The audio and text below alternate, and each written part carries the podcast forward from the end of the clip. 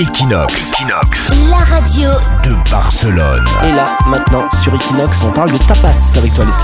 L'Espagne souhaite que les tapas soient inscrits au patrimoine mondial de l'humanité dans la liste des biens immatériels. Donc, c'est une proposition qui a été faite par le ministre de l'Éducation, de la Culture et du Sport. Donc, lors d'une rencontre avec la directrice de l'UNESCO, il a expliqué que les tapas viennent d'une sphère locale, mais qu'ils sont aujourd'hui convertis en quelque chose appartenant au langage universel. Donc, ça veut dire que tout le monde sait ce que c'est. Donc, l'Espagne a déjà 44 biens inscrits dans cette liste, donc à voir si les tapas vont se rajouter. Equinox, la radio française de Barcelone.